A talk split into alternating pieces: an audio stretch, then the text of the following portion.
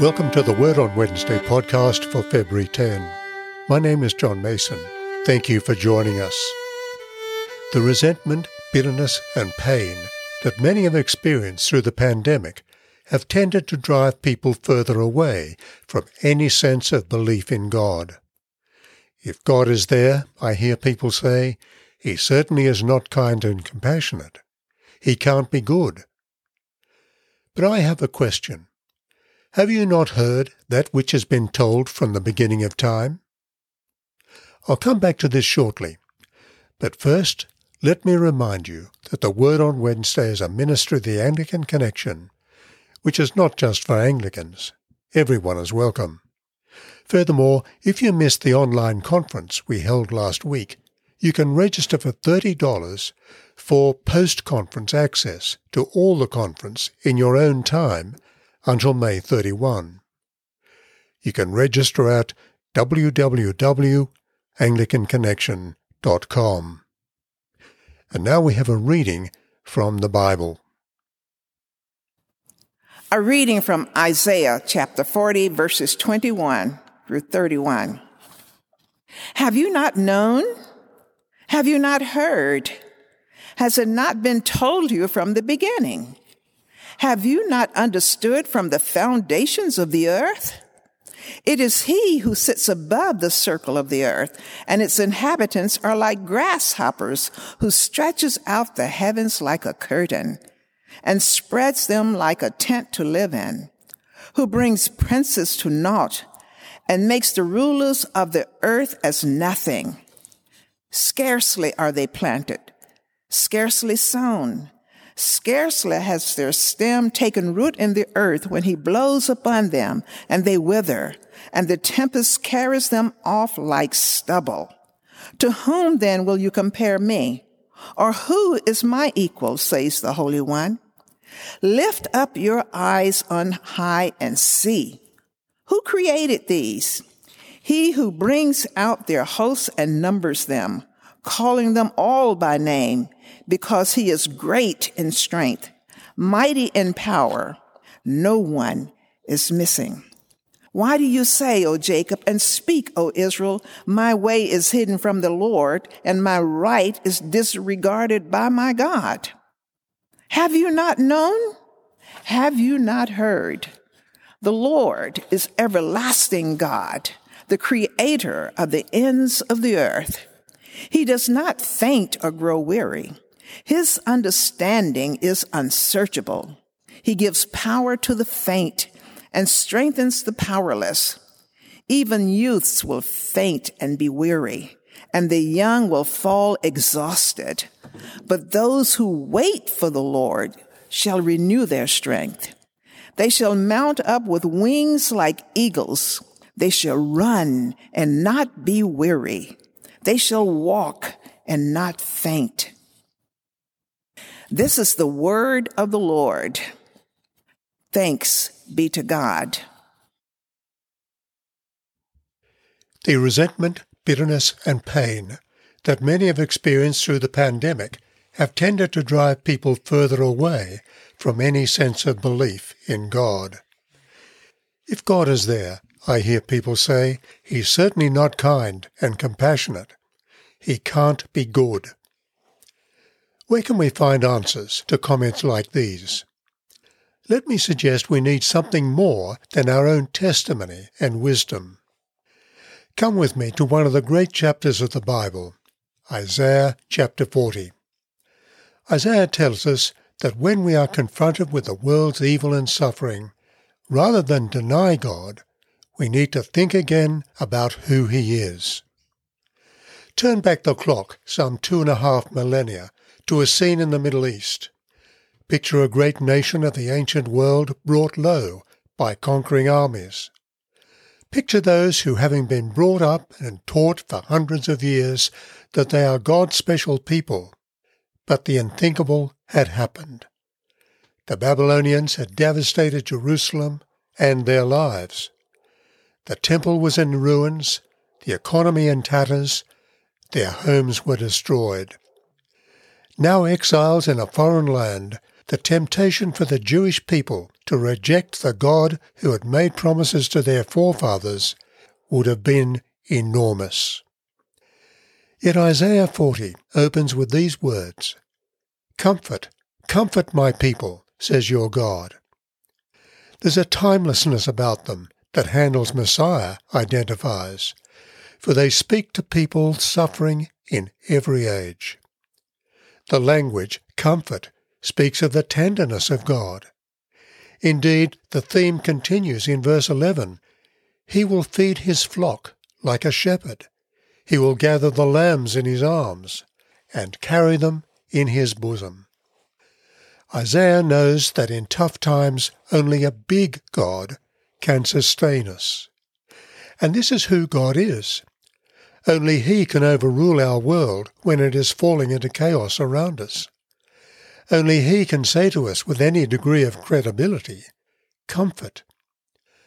Isaiah draws us into his picture of God's awesome majesty and kindness, with questions such as, What is God like? Can we compare him to the great ones of the world? Some of them try to pose as gods. Nebuchadnezzar, the great emperor of ancient Babylon, tried it for a while.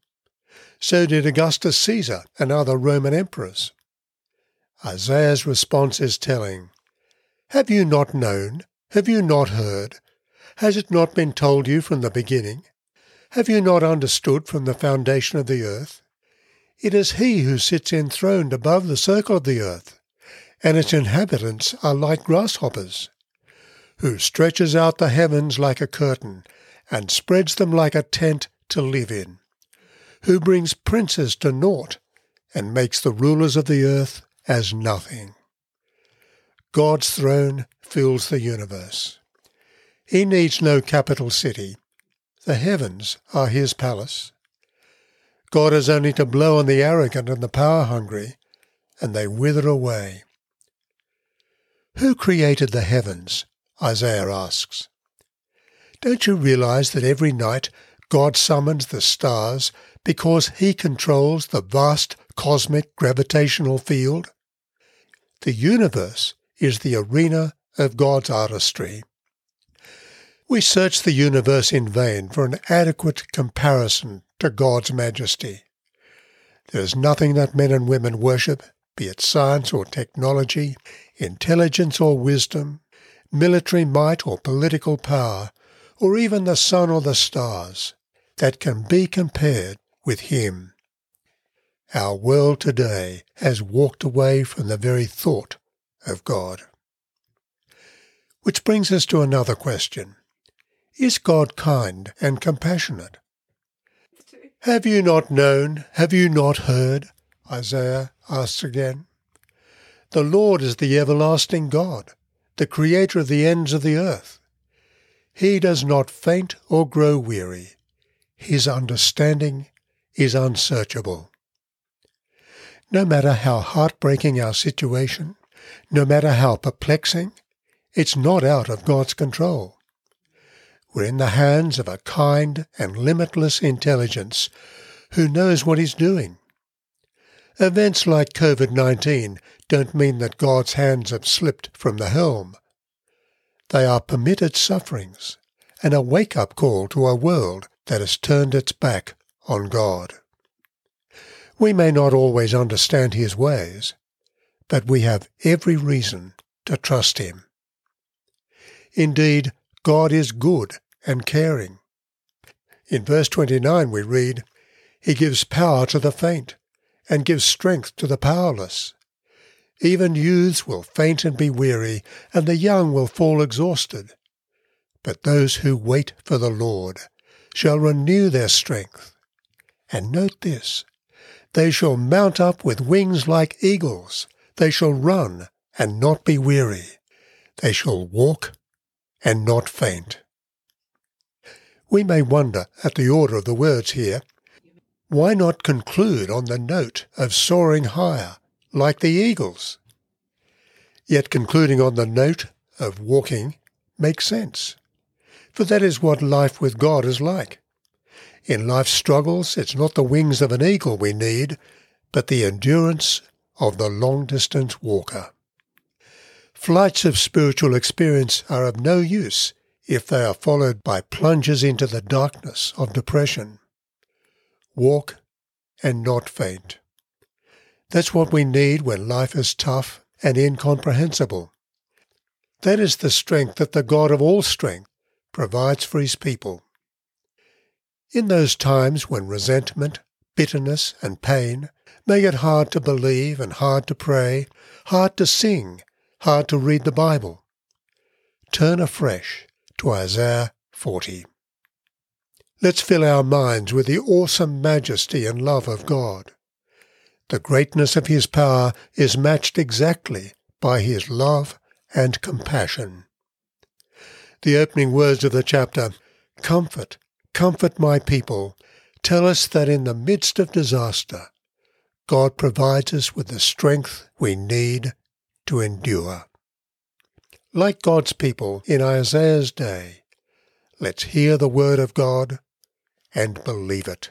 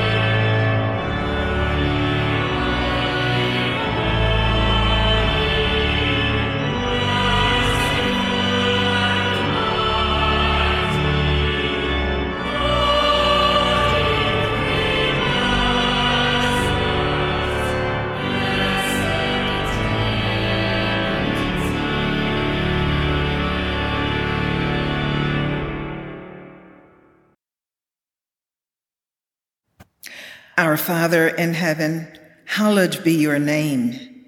Your kingdom come, your will be done on earth as in heaven.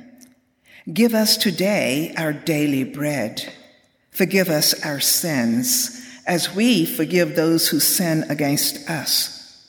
Lead us not into temptation, but deliver us from evil. For the kingdom, The power and the glory are yours now and forever. Amen. A prayer for this week.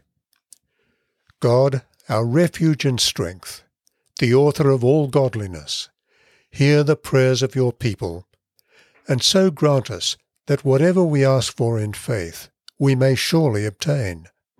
Through Jesus Christ our Lord. Amen. Let us pray. Sovereign Lord God, direct with your wisdom and power the leaders of the nations. Lord, give them such wisdom and understanding that they may restrain wickedness and vice, and uphold justice and truth through Jesus Christ our Lord. Amen. O God, the Creator and Preserver of all humankind, we humbly pray for all who are in any kind of trouble, sorrow, sickness, anxiety, or need. We particularly pray for those who lost loved ones through COVID 19. We thank you that a vaccine has now been produced and pray that it will be made available both speedily and fairly so that all peoples and nations may benefit. Father, we also continue to pray for people who suffer because of injustice, poverty, and powerlessness. Lord, enable us to share with others the material things that they need. Most of all, in your great mercy, bring comfort and hope through the good news of the gospel of Jesus Christ, who died and rose to save us, and give us meaning and hope forever. We ask all this through Jesus Christ our Lord. Amen. A prayer for peace. God of the nations, whose kingdom rules over all, have mercy on our broken and divided world. Shed abroad your peace in the hearts of all people, and banish from them the spirit that makes for conflict, so that all races and people may learn to live as members of one family and in obedience to your laws, through Jesus Christ our Lord. Amen. Now may the peace of God, which passes all understanding, Keep your hearts and minds in the knowledge and love of God and of His Son, Jesus Christ our Lord. And the blessing of God Almighty, the Father, the Son, and the Holy Spirit be with you and remain with you always. Amen. People involved in today's podcast are John Mason, speaker and writer, Andrew Pearson, the Dean and Senior Minister of the Cathedral Church of the Advent, Birmingham, Alabama, and Catherine Jacob, a member of the Cathedral Ministry team. The introductory and concluding music is from the Cathedral under the direction of Dr. Frederick Teardo and Zachary Hicks. The hymn, Holy, Holy, Holy, is sung by the Chamber Choir of St Andrew's Cathedral, Sydney, under the direction of Ross Cobb. Prayers are drawn from an Australian prayer book 1978, and the Bible reading is from the New Revised Standard Version. Please let us know if you have a question or a comment about this podcast. We'd love to hear from you. And don't forget, registration for post conference access is available at www.anglicanconnection.com.